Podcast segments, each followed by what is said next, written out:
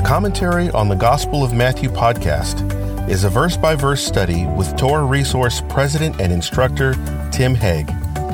These audio sessions were recorded over a three year period during Shabbat services at Beit Hillel, located in Tacoma, Washington.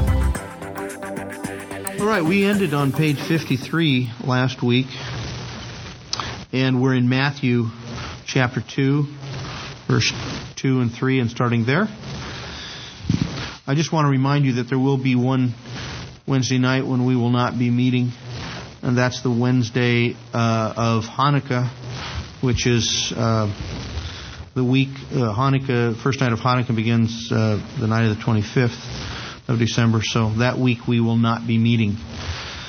All right, so um, everybody will be home or in somebody's home eating latkes and and doing whatever you do on, on, on at your house on Hanukkah. All right, um, let, us just read the, the beginnings of this chapter, first six verses. I'm reading out of the New American Standard Bible. Now, after Yeshua was born in Bethlehem of Judea in the days of Herod the king, Magi from the east arrived in Jerusalem, saying, Where is he who has been born king of the Jews? For we saw his star in the east and have come to worship him. When Herod the king heard this, he was troubled, and all Jerusalem with him. Gathering together all the chief priests and scribes of the people, he inquired of them where the Messiah was to be born. They said to him, In Bethlehem of Judea, for this is what has been written by the prophet, And you, Bethlehem, land of Judah, are by no means least among the leaders of Judah, for out of you shall come forth a ruler who will shepherd my people Israel. Now it says in verse um, 2 um, we have seen his star in the east and have come to worship him. And on page 53, we're looking at that phrase, and have come to worship him. Matthew has the pagan magicians giving honor in worship to Yeshua. The language parallels the common Hebrew hishtachaveh or hishtachavah, to prostrate oneself. Matthew has no problem from the very beginning of his gospel describing the manner in which people worship Yeshua. In fact, Matthew will use the same word 12 more times, and always in connection with proper worship and especially the worship of Messiah. Thus, for Matthew, worshiping Emmanuel, God with us, is the proper response of those who meet him. Have you ever been asked, or have you asked the question, are we supposed to worship Yeshua, or are we supposed to worship the Father through Yeshua? Have, have, have you heard that question asked? I know it, it is asked. It's not uh, uncommon to have it asked in uh, Torah communities, Messianic circles. Why do you think that that um, question is asked? And I'll repeat your. Yeah, great. Okay. So some might say, well, if you worship Yeshua, and if Yeshua is not the Father, then are you not worshiping two different deities? And wouldn't that deny the very premise of the Torah, which says there is only one God, and that He is unique? There's there's no other God like Him. All right. Any other? Uh, okay, so uh, in the when the church divided um, between the east and the west, the Eastern Church became very enthralled with iconography. If you ever go to a Greek Orthodox church or to an Armenian church, you will church building, I mean, you will see all manner of pictures and uh, statuary and all kinds of things. And uh, when asked if when, when they when these debates came about in the early centuries over whether that was appropriate or not, they did they they saw no um, no problem with it and considered that the worship of Yeshua was the worship of a physical being, and so they had no problem making physical representations of him and using that in their worship. Okay. So when Yeshua said, uh, uh, when the disciples asked him how they should pray, he said, pray this way. Uh, in Matthew 6, we'll study this. Our Father who is in heaven, hallowed be your name, your kingdom come, your will be done, so forth and so on. So we don't we don't see uh, we don't see prayer in His name, although we do later on in the epistles. And he did even say in the Gospels, anything you ask in my name, believing, you will receive. So what does it mean to ask in his name? So some would say, well, that means to ask the Father for those things which are necessary, but you do so in the name of Yeshua because it's through him that we have access to the Father. Well, the controversy over the worship of Yeshua was was uh, met early on in the emerging Christian church, um, and amongst uh, groups that were um, followers of Yeshua who had not yet divided away from the synagogue, such as the Nazarenes and the Ebionites and, and others. So, what do you think? You see, this is the mystery of our faith and it is something that we cannot explain. The reality is, is that Yeshua is a man. He came as a man. Um, I received a phone call recently from someone who was uh, quite disturbed about an article that was in uh, the First Fruits of Zion, recent First Fruits of Zion magazine, um, written by another author. But since I uh, work as one of the uh, theological editors for that magazine, they were pretty upset that I let this thing slip through. And and I thought, boy, what did I miss? You know, because usually if there's something that's really going to make somebody upset, it's it's not people who are already um, living out Torah. It's people who are, you know, who think that Torah has been abolished and they're upset because we're talking Torah and, and describing it as good and something uh, spiritual and so forth. This person was, uh, what can we say, on track with uh, the Torah being valuable, and yet this person was really upset. And here's what they were upset about: the paragraph that said, "It's it's without doubt that Yeshua, as a young boy, studied Torah." And memorized it and came to understand it through his study. This person was very upset at that because they said, that tells me you don't believe Yeshua is God. God doesn't have to study Torah. He wrote it. And I thought, I scratched my head and I thought, am I really hearing this? But, th- but this is, but, but this is uh, uh, one of the controversies that happened very early on in the emerging Christian church. And it was this, this Greek question of how does the deity of Yeshua and the humanity of Yeshua, how do we put that together? How do we hold on to that? How do we explain that? And don't you find it interesting that in the apostolic scriptures there's really not a very very much explanation of that? I mean, Yeshua clearly takes upon himself those things which are uh, relegated only to God. You know, he he forgives sins. you know, he says before Abraham was, I am, not I was and and everybody who heard him, uh, as John reports, understood exactly what he was saying. They took up stones to stone him. Why? Because he made himself equal with God. If he's eternal, if he has never had a beginning, then he's making himself equal with God. And yet, on the other hand, he becomes weary, he cries, he dies. Those are all very human things to do. So we have this enigma with regard to should we worship him or not because he's a man. We're not supposed to worship a man. We're supposed to worship God. And doesn't the psalm say that God himself says, I'm not a man. And I'm not the son of man that I should lie or that I should be unfaithful. So it's a mystery. So what do we do? Well, Matthew has no problem with it. And Matthew's a lot closer to the ancient Jewish community than we were we, we have a tendency to want to put everything in a category, a philosophical category, that our worship with regard to, to a non corporeal God would have to be different than our worship of something corporeal. We, we are so mixed, mixed together with this Greek way of thinking that we almost can't get out of it. What is worship anyway? I, I didn't really plan to go here, but it's it's worth worth discussing. What is worship anyway? Well, giving honor to. You know, the, what's the primary Hebrew word that's usually translated worship? Uh, yeah, avodah, service. You know, the primary aspect of worship is serving. That's that's where true worship. Anybody can come in and sing songs. Anybody can dance. Anybody can show up at a meeting. Anybody can give words. Anybody can put a mezuzah on their door. Anybody can wear tzitzit. But true service of God is, and that's, that's what Yeshua was talking about when he said, You have neglected the weightier things when you should have held both the light things and the heavy things. And what were the heavy things he was talking about? Honoring your father and mother, keeping your vow, maintaining your oaths, being trustworthy.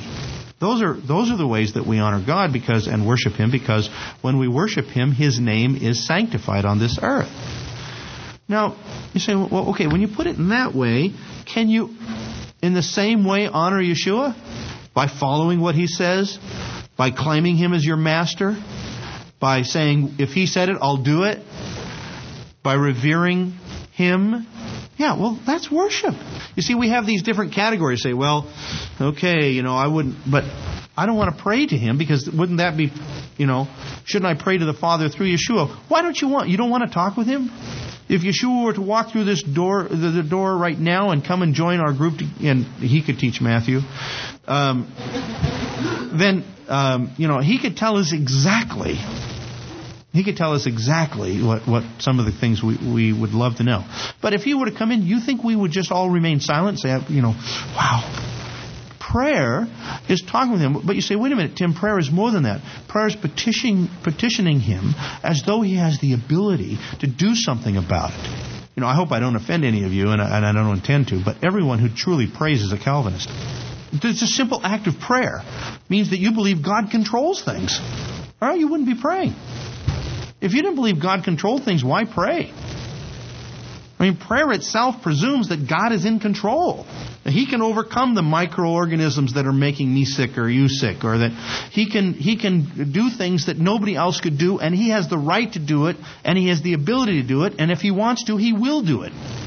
Which is why James keeps telling us, don't pray, don't say I'm going to go into the town tomorrow or the next day and do this and such. What you should say, if God wills, as the Lord wills. Well, does the Lord will? Yeah. So when we pray, we think to ourselves, okay, I'm praying to someone, to a being. What pictures do you have in your? You say, Tim, you should have pictures of God in your mind. Okay, granted. But what concept do you have of God in your mind? Do you have a concept of someone who is, uh, for lack of our limited terms, a person? That has being, that has feelings, that thinks, that knows, that understands, that knows how to how to deal with relationship and those kinds of things? Okay, good. Well, is Yeshua able to do thing and control? I mean, how when we get done with Matthew, we we'll have to do many recaps, but with Matthew, we're going to see he he speaks and the storm ceases. And what happens? The disciples are really nervous about that. Say, who is this man that even the waves and the wind obey him? You know, he takes five loaves and a few fish and he starts dividing it up and he ha- feeds enough. He, he didn't, you don't just keep dividing things ad infinitum.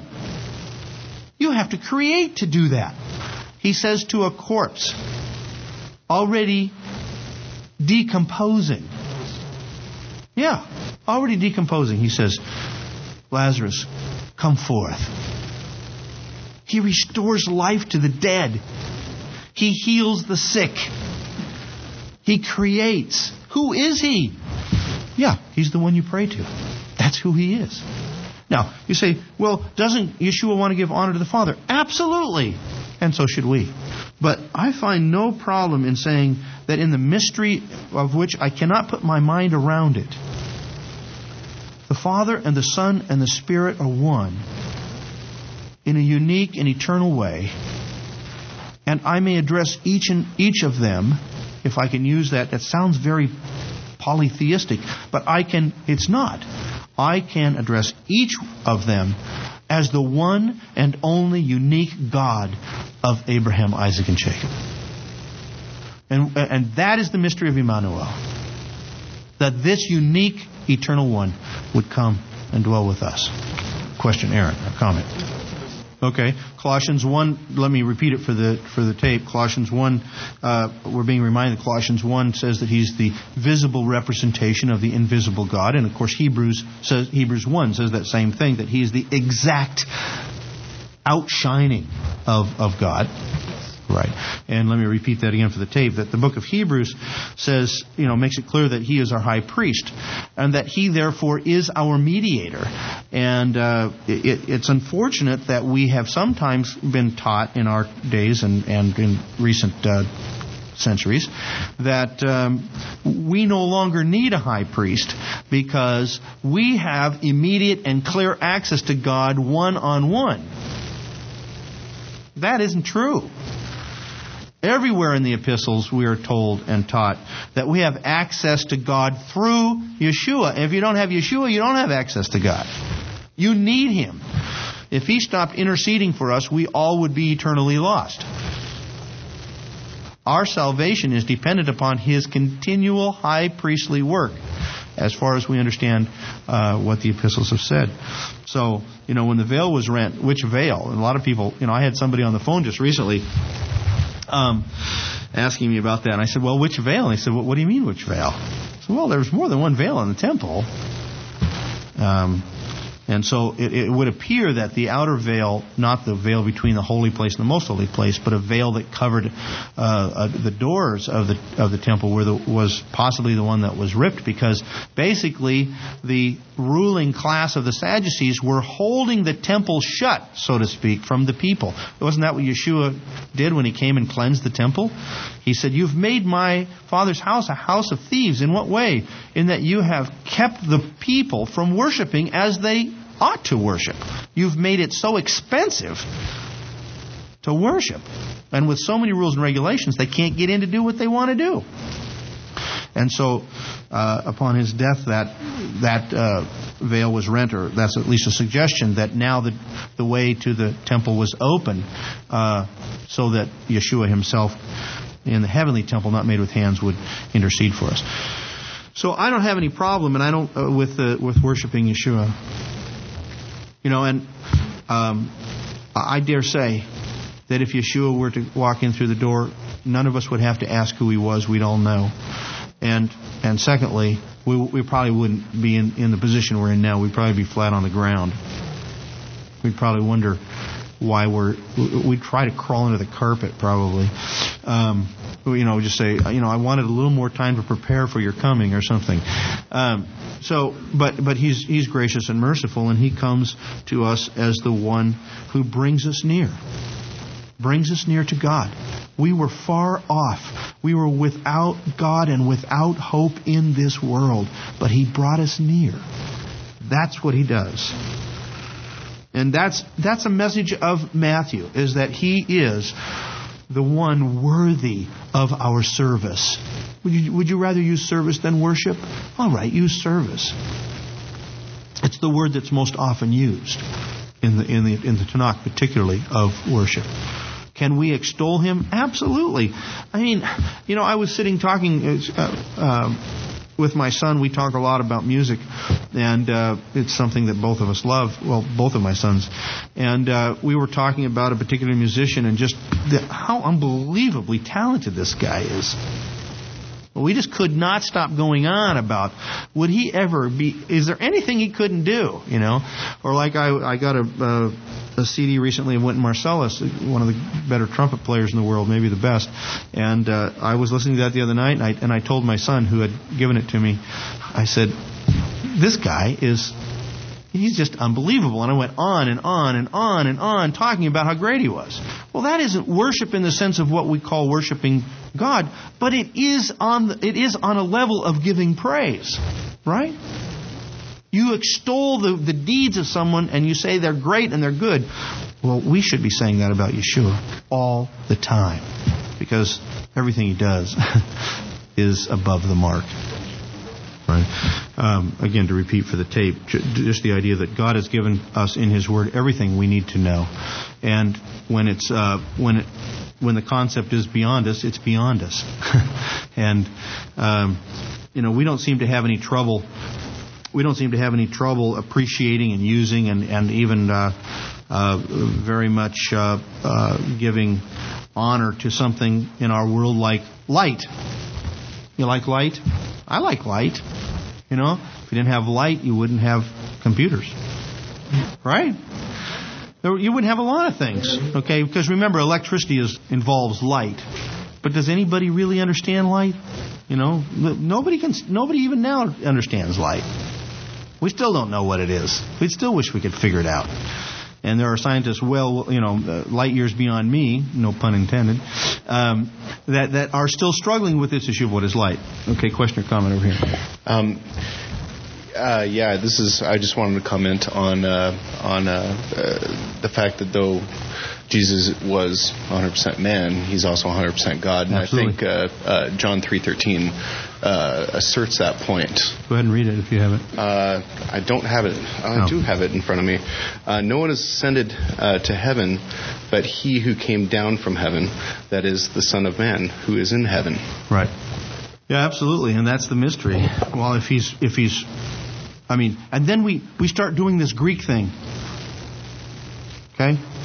I'm not saying it's only Greek or Western, but I mean, we, we are really given to this way of thinking. Say, wait a minute.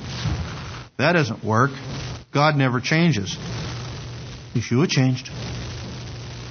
He went from being a baby to a little boy to a young man to a grown man. Right? Uh, God never is weak. Was Yeshua weak? Yeah, he was. You bet he was. He got tired. That's weakness. He wept. He groaned in his own in his own spirit. Say, well, how is that possible? God's everywhere. Yeshua wasn't everywhere. He was in Jerusalem, then he was in Capharnaum, then he was in Nazareth. You know, so how do you figure this? So we have to give up all kinds of explanations. Isn't it amazing that the Jewish people who wrote the Bible didn't worry too much about that? If they worried about it, they would have talked about it. Right next to where they claim his, his, his divine attributes and activity, they then talk about his humanity. See, that's, that's a little more of the Hebrew way of saying, look, we, from a Hebrew perspective, we've come to realize this. There's all kinds of things we have to put in the same, we have to hold in one in each hand that don't seem to make sense, and we still have to hold them. Okay? You know, maybe that all got started, you know, back when, uh, when God chose Abraham. And the very next thing that happened is what? A famine. You know, you can almost hear Abraham saying, Thanks for choosing me. Could you unchoose me? You know? Like, if choosing is, is if, if when you choose me, then I, I have to go through all this nonsense, this hassle, this hardship. Please, choose somebody else. So you, you mean you mean God, you've chosen us, and as a result of choosing us, we're going to go through all this hardship? How does that figure? That doesn't seem to make sense. Well, there's all kinds of things that don't make sense, and or at least it doesn't appear to make sense. So we hold things and to, in two hands and say, okay, I can't put them all in one hand, but I know they're both true. You know, from the Western mindset, we can't do that. You either have to hold one or the other. You can't hold them both. You know, it's not a both and. It's an either or. You know, either you're this way or you're this way. Either you agree with us or you go to some other church. You know, we all have to be homogenous or it doesn't work. Well, that was a little longer than I wanted to spend, but I don't think we will discover Matthew has no problem saying that Yeshua is worship, and he never ever tells somebody to stop worshiping. Uh, Larry, the first chapter of John, you know, coupled with the Genesis account, you know, Genesis saying, "Let us make man our image," mm-hmm. and mm-hmm. you know, Yeshua is given you know uh, credit for that in John. Right. Nothing existed but what he unless it came from him. Exactly. Well, John makes it very clear he's the creator. Absolutely. All right. Prostrating oneself before a king or a dignitary was common practice in the ancient Near East, and thus one could understand the phrase as, and they paid homage to him. Yet, as noted above, Matthew regularly uses the Greek word proskuneo to worship, and it seems fitting to give the word this same sense here. As such, the Magi portray in a figurative sense the manner in which the nations eventually will all bow to worship Messiah, as we read in Philippians 2. So that at the name of Yeshua, every knee will bow of those who are in heaven and on earth and under the earth, and that every tongue will confess that Yeshua Messiah is Lord to the glory of God the Father. Everyone will bow to him. That's where it's all headed. So that's why it's kind of neat when when we do the Amidah uh, uh, here at uh, at synagogue. We there are times during prayers where it's uh, traditional to bow. Well, why? We're practicing.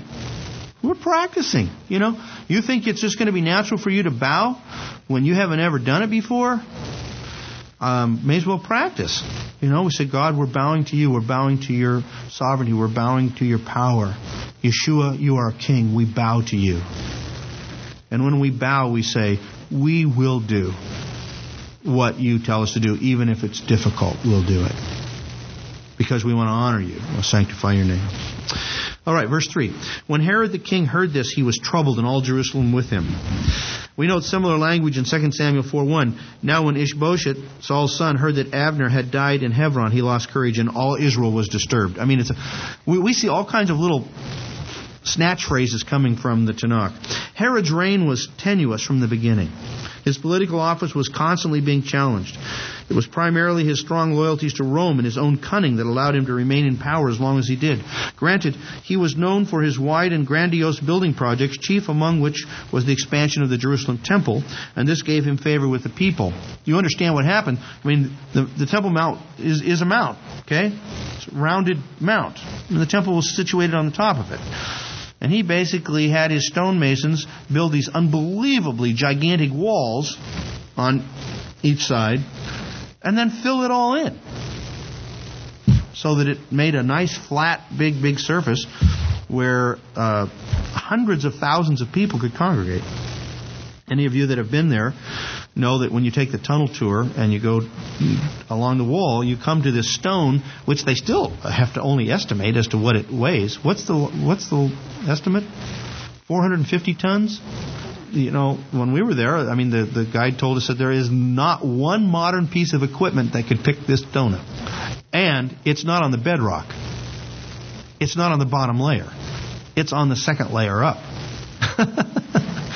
So figure how they got that 450 plus ton stone, and it's up about oh, it's on a it's on a rock foundation that's about two and a half feet tall, and that's sitting on the bedrock. So in other words, long story short, when Herod did building projects, he he did them to last, and so that's what he did. So, you know, he, he won favor with the people because of that. Yet his unstable character, especially toward the end of his reign, left him vulnerable to his enemies, both external and particularly internal. The fact that all Jerusalem was also troubled reflects the historical fact that the Jewish leaders did all in their power to prevent uprisings of the people, since history had proven that acts of insurrection were almost always met with sudden and wide disaster. You see, the Sadducees had to be in cahoots with Rome. They had to be. I mean, Rome continued to give them the power to exist and to have their religion. Do you know that, except for certain um, groups like the Jewish people who had, uh, shall we say, a grandfather clause, it was you were labeled an atheist if you didn't worship the Roman gods. And the penalty for an atheist in Rome? Death. So how did the Jews get away with doing the three things that Rome prohibited to their uh, citizenry? Gathering their own funds, money, for religious purposes, building a structure for religious purposes, and worshiping a God that Rome did not recognize. Well, they were grandfathered in. That was part of the deal. And they maintained that. How did they maintain that? Well, it was to the economic advantage of Rome to maintain that. And Rome took a certain number uh, amount of the proceeds that came into the temple. And who kept the proceeds that came into the temple? The priests, the Sadducees. So the priests had to be in cahoots. Not to mention the fact that Herod had appointed the, the last high priest.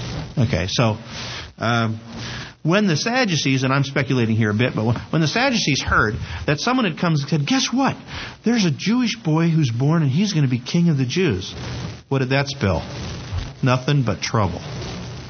As long as we kept the status quo, the gold came into the temple, the Sadducees got their share, Rome got their share, everybody's happy, nobody's getting hurt. As soon as the Jews say, no, we don't want Rome around anymore, everybody starts getting killed. So you've got to understand why they were troubled.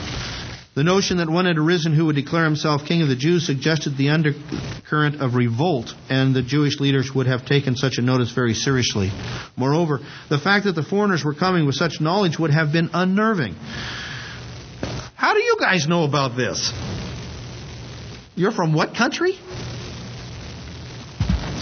We should understand Jerusalem in this context to stand for the leaders of the Jewish community and perhaps the Sadducean priesthood, and not as a metonymy for the Jewish people as a whole. It wasn't that everybody in Jerusalem was troubled about it, it's that all Jerusalem, meaning all the leaders of Jerusalem, were troubled about it. Gathering together all the chief priests and scribes of the people, he inquired of them where the Messiah was to be born. The chief priests and scribes were two separate classes of leaders, though Matthew and Luke have them together in several places. More often, Matthew combines the scribes with the Pharisees. So you can see that you don't have Sadducean scribes and Pharisaic scribes. You've got Sadducees, you've got Pharisees, you've got Essenes, you've got Sicarii, you've got Zealots, you've got all these different groups, but you've got scribes. Scribes were the learned uh, uh, lawyers of the day. The chief priests comprised more than merely the high priests, present and past. They comprised an established college which included the current high priest and his predecessors, the captain of the temple, the heads of the weekly courses. Now, do you understand what I mean by the heads of the weekly courses? Okay, the the temple service was broken down into 24 courses, as best we can understand. Some say more or less, but 24 courses of priests, and they were by households, and uh, so when it was your turn to uh, serve on you know on the schedule on the rotation, it would be under the name of a of the leader of your household. Okay, so these were the leaders of the courses, and when you came in for your time for your period of service in the temple, the leader of that course or that order for that uh, for that period of time was to make sure things were done correctly and prepared, and, and he, he, was the guy that answered to the high priest or to the high priest and the uh, to the uh, president or captain of the temple. Then there were the directors of the daily courses. They were more or less the administrators. The temple overseers, um, they watched the doors, the gates. They were guards and the temple treasurers. They were the ones who supplied the money changers with their funds and kept uh, the gold that came in and, and, so forth and so on. As well as there wasn't only money, it was also uh, produce, it was also animals and so forth that were dedicated to the temple. Scribes, on the other hand, were the teachers of the Torah. They are later referred to as the sages in the rabbinic uh, writings. They were the lawyers who interpreted the legal aspects of the Torah and administrated justice, all functions that at one period of Israel's history belonged to the priesthood. The scribes functioned as an independent body of leaders, but always in connection with either the Sadducees or the Pharisees. So they were the lawyers of the day. They were learned, they were literate, they would write out the deeds, they would write out uh, uh, legal documents, they would make judgments, and so forth and so on. But they also knew the scriptures very well because they were the ones who copied the scriptures. There's a notice in the Talmud that says, "Woe unto the woe unto the teacher who has a how does this, how is it, it's, I'm paraphrasing obviously, but something like, who has a scribe that's too meticulously true. Now, the reason is because the scribes memorized the scriptures. Okay, they memorized it in order to reproduce it. They had to, according to tradition at least, they had to follow a written template, but they had it memorized because they'd done it so, so many times. Well, if you're teaching and you slightly misquote a verse, but the way you quote the verse supports your point, the last thing you want is your scribe next to you saying, um, sorry, but you didn't quite quote that right. Right? So that's what the saying means. So the scribes were the scribes were to the teachers what, you know, like a computer is now. In other words, you didn't carry around scrolls, right? So the teacher would say, uh, Where is that in Moses where he says da da da da? And the scribe would tell him. So he was the walking concordance. He was the he he, he could he was the legal authority. You know, what, what, remind me of the halacha on this, and what do we decide here, and so forth and so on. So he was like the uh, the lawyer who assisted the teacher in in in his uh, teaching. This teaching is one of the 218 audio sessions found in the five volume teaching series titled A Commentary on the Gospel of Matthew by Tim Hegg from TorahResource. This product is the fruit of over three years of studying and teaching through the Gospel of Matthew, verse by verse, and from a messianic perspective. The five volume set is available in softcover book or digitally as PDF files. To order your copy today, visit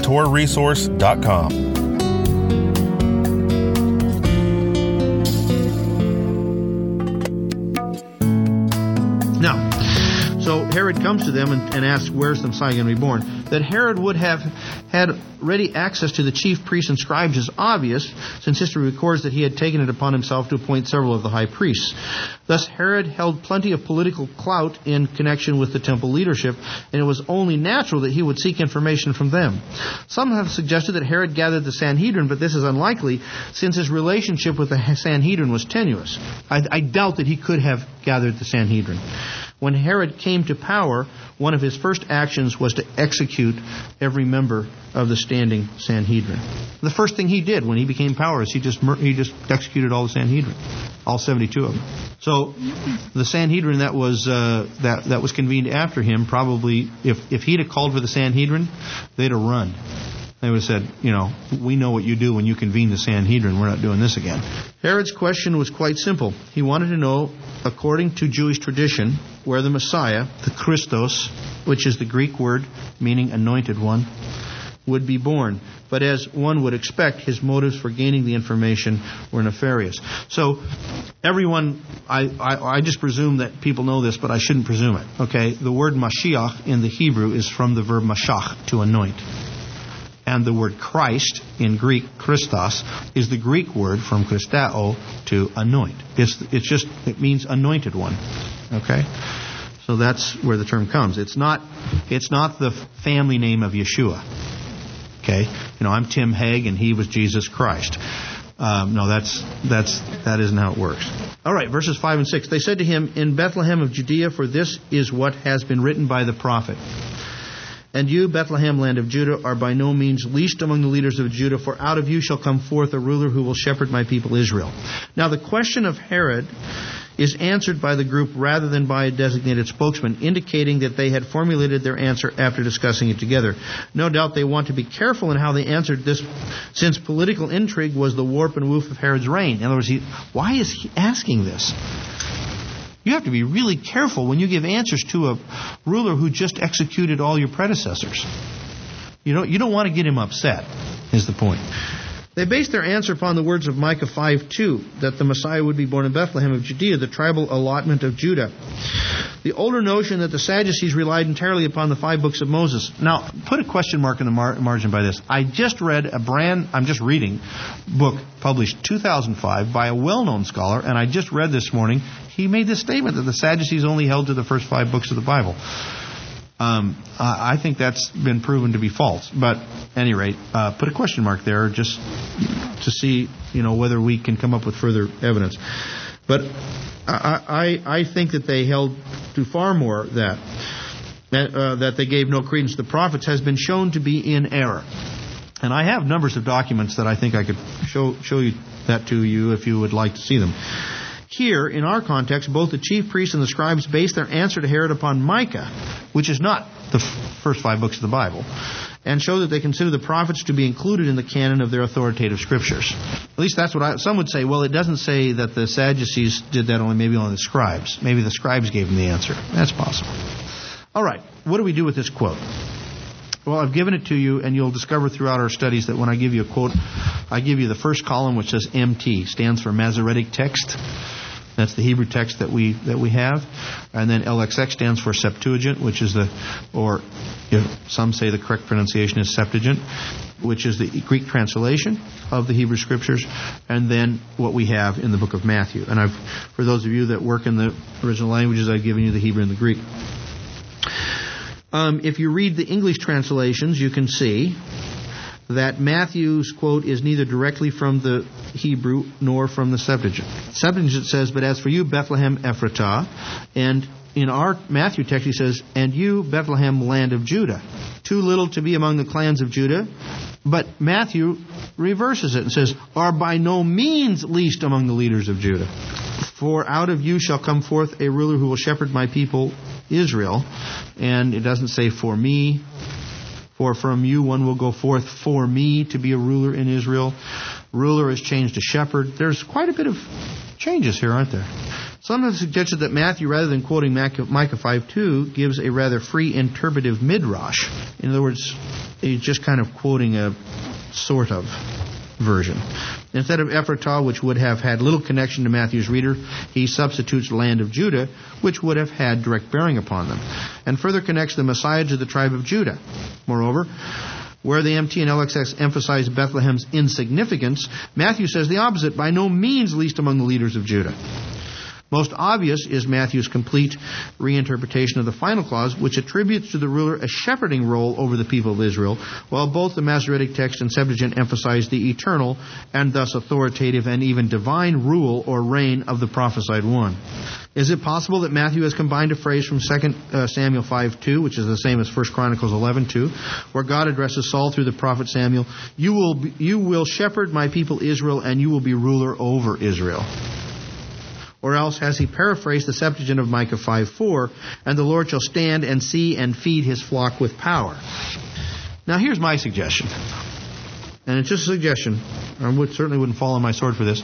Is Matthew has Matthew somehow in his sources gotten exactly what they what the Sadducees and the scribes told Herod? In other words, he's quoting them. He's not quoting the scriptures. He's saying this is what they said to Herod. Least it's possible. Why would that? Why would that commend itself to me? Well, first of all, Herod was the ruler over what area? Judah. Well, here's a guy that just, you know, some years earlier has executed all your colleagues.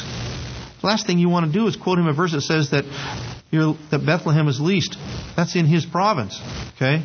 And the next thing you don't want to do is say, there's going to be one that's going to rule over Israel. So what do you do? You soften it to shepherd Israel. It's just a suggestion. But the point obviously is is that Micah said the Messiah would be born in what city? Bethlehem. So, okay. That's the primary point. Next page. Then Herod uh, secretly called the Magi and determined from them the exact time the star appeared. By the way, we could spend a long time uh, on that quote, and w- w- we could spend far more time because it's a very much of a messianic quote. No doubt about that. If you want more uh, work on that, you can look in the notes on uh, Messiah in the Tanakh. I have a whole section on Micah 5 too. And, uh, and uh, in fact, I think previously we talked about it as well. Okay, page 56, verse 7. Then Herod secretly called the Magi and determined from them the exact time the star appeared. Herod has put together two pieces of information, one from the Magi that a star appeared as a portent of a change in rulership, and one from the chief priests and scribes that the prophets had predicted a ruler for Israel who would be born in Bethlehem. But he wants to know the timing of the event, so he inquires of the Magi the exact time the star appeared, or we might say began to shine. There is no indication that Jewish leaders are aware of the presence of the Magi, nor that the Magi know of Herod's inquiry of, of, the chief priests and scribes. This all adds to the clandestine plot. It says Herod secretly called the Magi being formulated against the child.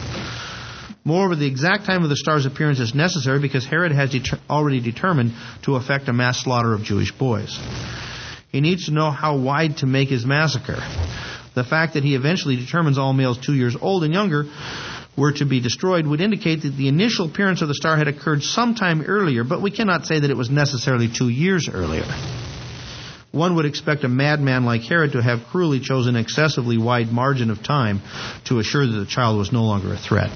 So that say, okay, the wise men said, well, it was about a year and a, half, a year ago. You, it wouldn't be surprising to have Herod say, okay, kill all every everybody two years old and younger. I mean, I want to give plenty of leeway in case they, you know, they messed up a few months it is kind of amazing when you stop to think of you, you know you're driving down the road these days and you see the manger scenes and you see the wise men there at the manger and it's we really have this kind of uh, fairy tale view of how this whole thing came about. This is this is a good deal of time after Yeshua's birth. Okay, I mean it's maybe a year, year and a half. So it's it's quite a quite a long time after Luke's account, where he has the shepherds coming out of the field and seeing, you know, and and understanding that the, that this child has just been born. Question. Yeah, going back to what you said last week about uh, the Magi coming to their home, not to the manger, um, uh, that makes a much better case for why Herod would kill everybody two years and and yeah. younger, as otherwise that would not be excessive. That would be. Um, it would make no sense at all. Right, right. And the very fact that he wants to know when the star was appeared and the fact that he comes up with two years. Now, granted, that's excessive, but I mean, if he thought that Yeshua had just been born the week earlier, it wouldn't it wouldn't it wouldn't make any sense at all to uh, to put to death the two year olds and younger, right? Okay, and he sent them to Bethlehem and said, "Go and search carefully for the child, and when you have found him, report to me, so that I too may come and worship him."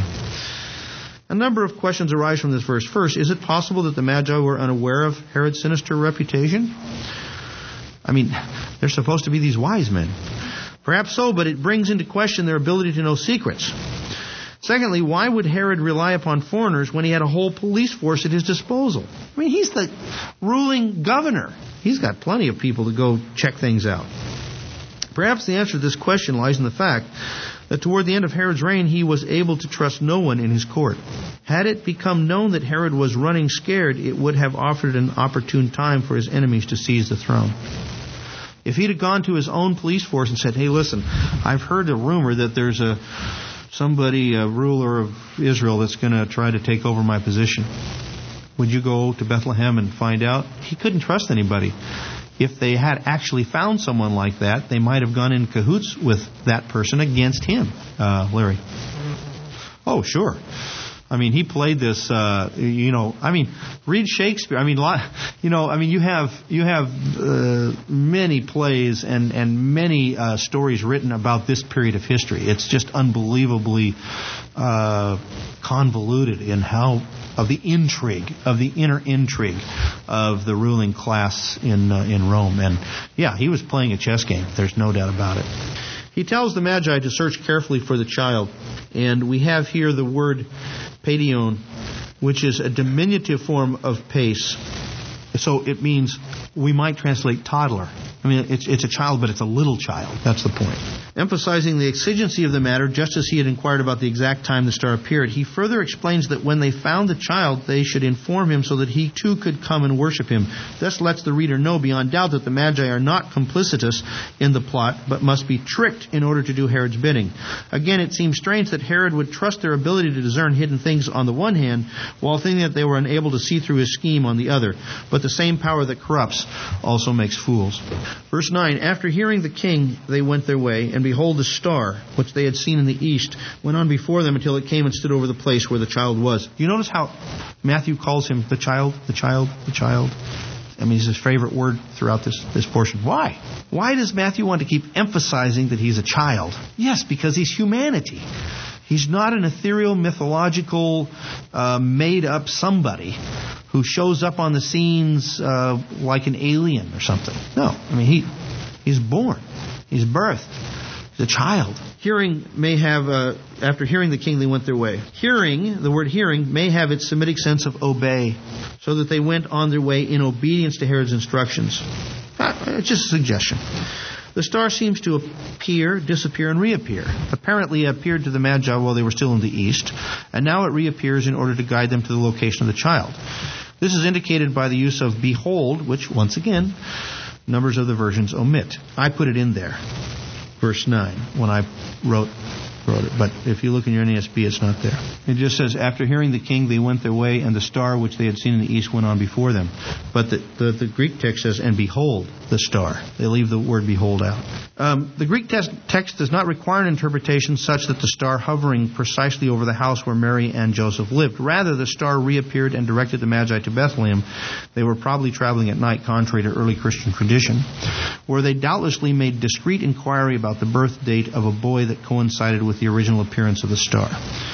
Since Luke's account uh, tells us that the shepherds did not keep silent, but they told everybody, it's reasonable to presume that the town as a whole was aware of the birth. Verse 10 When they saw the star, they rejoiced exceedingly with great joy. I, I, I can't get over this verse. I was sitting there looking at that verse today. I was working, working, working. No, wait a minute. Let me see if I get this picture right. Here we got pagans, probably from Persia or, or somewhere, Arabia, someplace like that. They're sorcerers. They live by the stars. You know, they throw chicken livers on boards to find out what's going to happen tomorrow.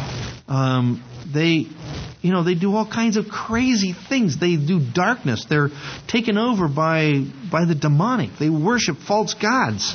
Why are these guys rejoicing like this? I mean, they have gone way out of their way to come to look for somebody that they have absolutely zero relationship with. It doesn't it just seem strange? It does to me. We've got some good answers. Let me know. I think I have some. Okay, good answer right here. Yeah. The, okay, let me repeat the question. The question is, why am I so certain they were astrologers and not astronomers? And the reason the reason is just because the words that are used. The Greek word magos always means sorcerer. Now, this is what the word means. So, you know, were the sorcerers well versed in the patterns of the stars and the planets? Absolutely. They studied and studied and they passed it on from generation to generation. They had a lot of knowledge.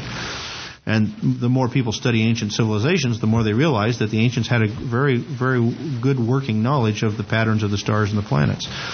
Or what they saw as stars. They didn't know necessarily they were planets. But um, So that's, at any rate. The star which the Magi had seen while still in their country reappeared while they were in Jerusalem. There is nothing in the text to indicate that the star had originally led them to Jerusalem. So we should presume that they came to the capital city because they had interpreted the stars, star as indicating the birth of a king.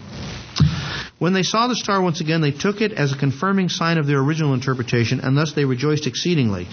And and the Greek is really redundant, so it, it's piled on top of each other. Literally, they rejoiced with great joy exceedingly. Apparently, the star was in the direction of Bethlehem, offering them further direction as to where they might find this newly born king.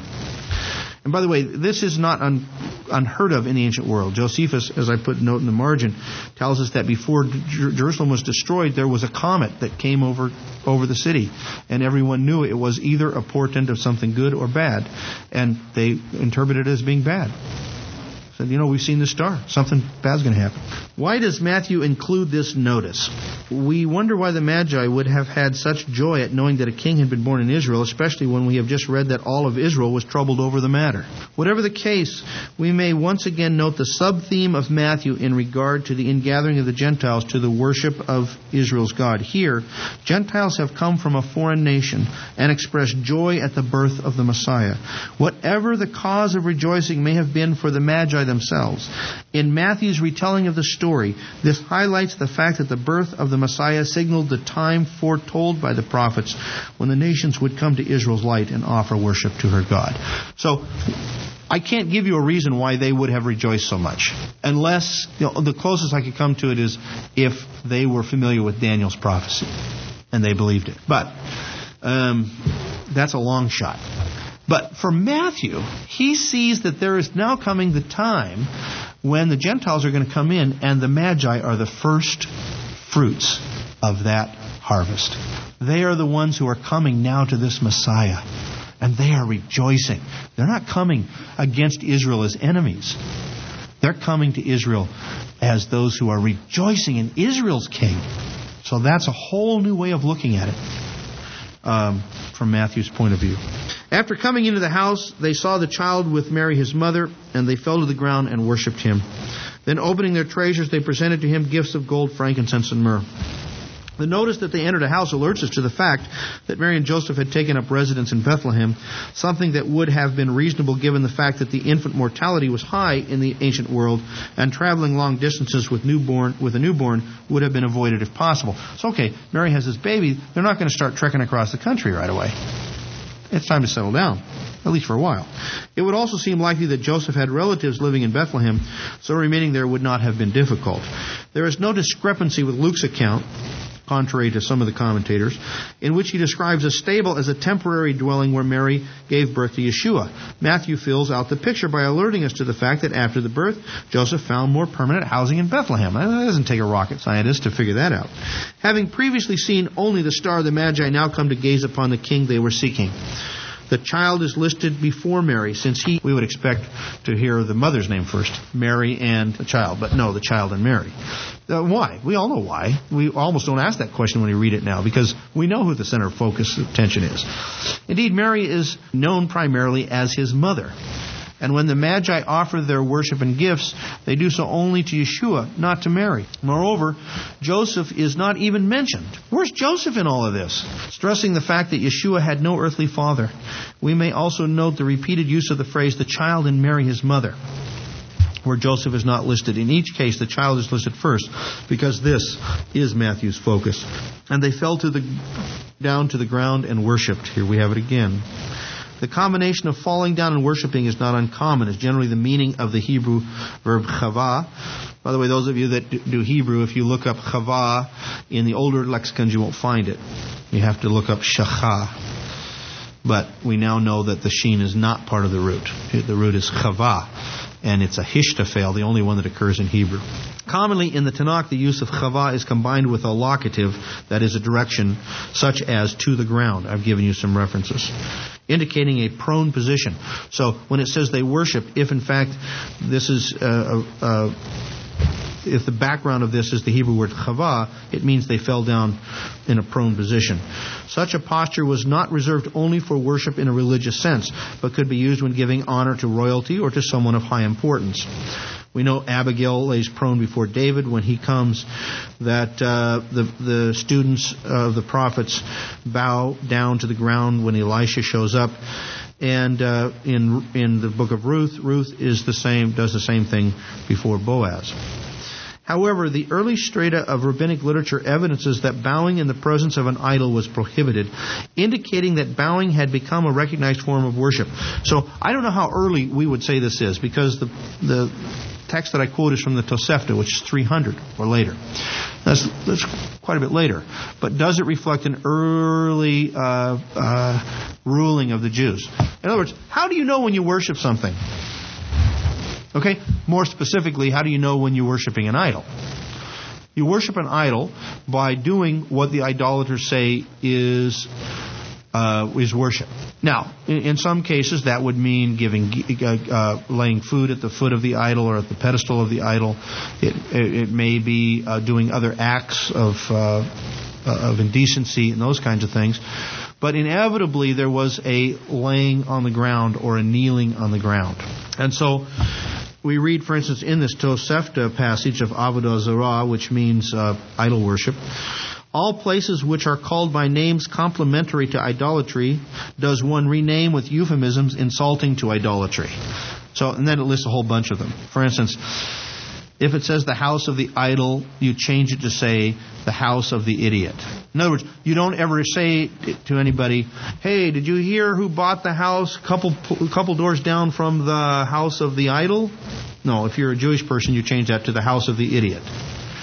And so, I mean, maybe the maybe the most obvious one is Baal Zavul, you know, whether it's Lord of the Dung is, is what they said. Um, so that, so you, that that's what this is saying. Now, he whose coins were scattered in the direction of an idol should not bend over before it to pick them up, because it looks as if he is bowing down to an idol. But he turns his back on the idol and collects his coins. So you don't face the idol when you pick up your coins. You you you give him something else to look at. So, is it possible that, that in the time of Yeshua this was this was understood by the Jewish people? I think so.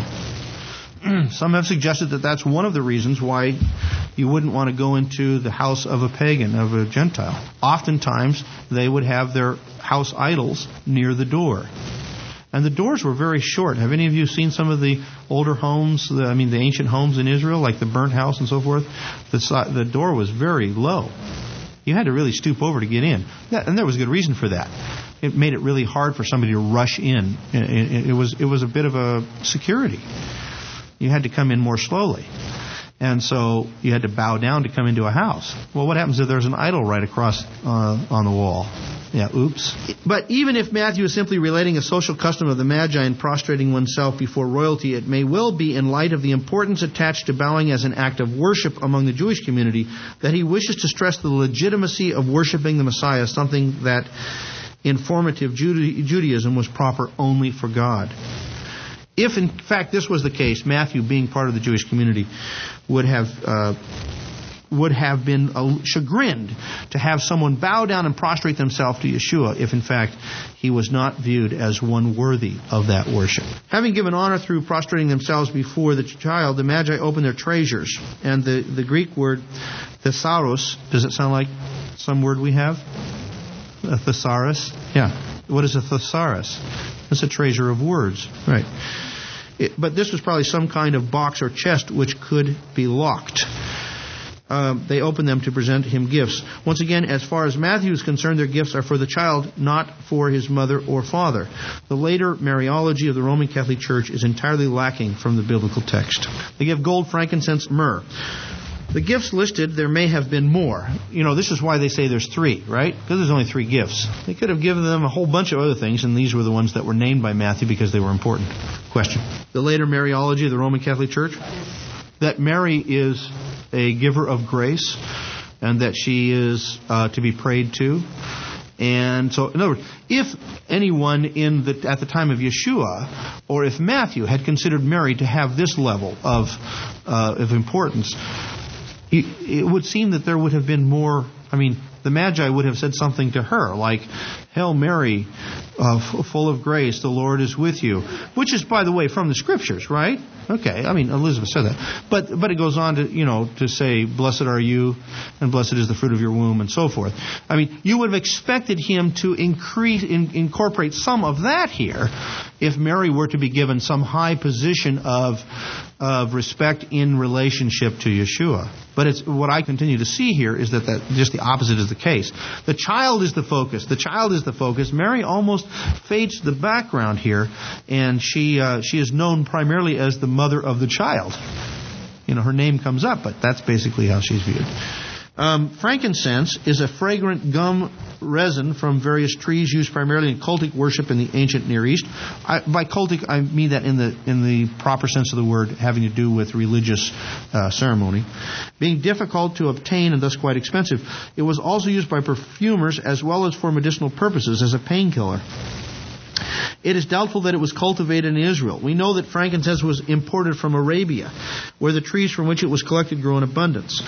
Frankincense was one of the ingredients in the incense of the tabernacle and temple, was added to the bread of presence. It was also added to the grain offering. Myrrh, and by the way, the Greek says Smyrna, uh, but there's another Greek word, myrrh, uh, is a fragrant gum resin from the uh, Balsamodendron myrrh or Commiphora kataf trees, which are particularly abundant in Arabia and North Ethiopia. It was used for perfumers, cultic ceremony, and as a burial spice. Myrrh was used in the holy anointing oil of the tabernacle and temple services and is repeatedly mentioned in the Song of Songs, as is frankincense, as a component of incense or perfume. Myrrh, like frankincense, was quite costly. Commentators, both ancient and modern, have taken the three gifts as symbolic in one way or another. The early church fathers considered gold to be a symbol of Yeshua's kingship, frankincense as indicative of his divinity, and myrrh as a portend of his sacrificial death. While such interpretation may be useful for homiletical midrashim, they hardly find support in the text itself. For instance, Matthew does not list myrrh in connection with Yeshua's death, but uses gall instead. Luke uses myrrh, but uh, Matthew says gall. Uh, wine mixed with gall. And gold and frankincense would have been a well expected gift for royalty, so they need, needed no further connection in Matthew's mind. As Carson notes regarding the common interpretation among the church fathers, this interpretation demands too much insight from the Magi. The three gifts are simply expensive and not uncommon presents and may have helped finance the trip to Egypt. In other words, they may have brought a lot more to sell uh, besides that which they gave uh, as a gift. If we are to search for an extended meaning in the gifts in Matthew's perspective, we might consider the suggestion by some that the gifts themselves represent an eschatological anticipation of the ingathering of the nations.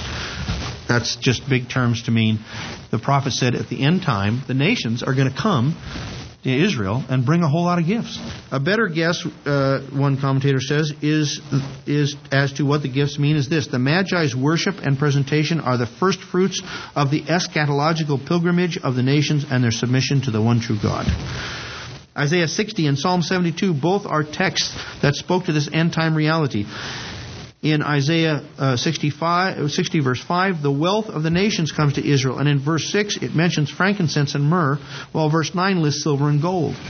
In Psalm 72:9, the nomads of the desert bow before Israel's king, and in verse 10 speaks the, uh, of the kings of Tarshish, Sheba, and Seba, along with the remote nations, bring gifts to the king. Is a scene in which all kings bow down before him, all nations serve him. The apocalyptic literature has the same scenario. In the in the Psalms of Solomon, we read that the heathen nations would come and present gifts to the son of David, and Enoch tells us he foresees the time when all those dwelling on the earth and sea and islands will bring to the righteous and elect one, the Son of Man, gifts and presents and tokens of homage. Likewise, the later Midrashim offer the same emphasis. Uh, commenting on, on Genesis 49:10, we read on the phrase "until Shiloh come." This indicates that all the nations of the world will bring a gift to Messiah, son of David, as it says, "In that time shall a present be brought unto the Lord of hosts." So, from the very beginning of Matthew's gospel, Yeshua is set forward as the rightful heir to the Davidic throne and the Messiah who would redeem Israel and gather the nations to her, as the prophets foretold. Moreover, the revelation of his arrival is not limited to Israel but through the appearance of the star is broadcast to the nations as well. The Magi and their gifts, then, may well have been understood by Matthew as a symbolic representation of the dawning of the final days of redemption. You've been listening to the Commentary on the Gospel of Matthew podcast with TorahResource President and Instructor Tim Hegg. If you like this teaching and want to hear more, please visit us at torahresource.com. Join us again next week as Tim takes us through another verse by verse lesson in the Gospel of Matthew.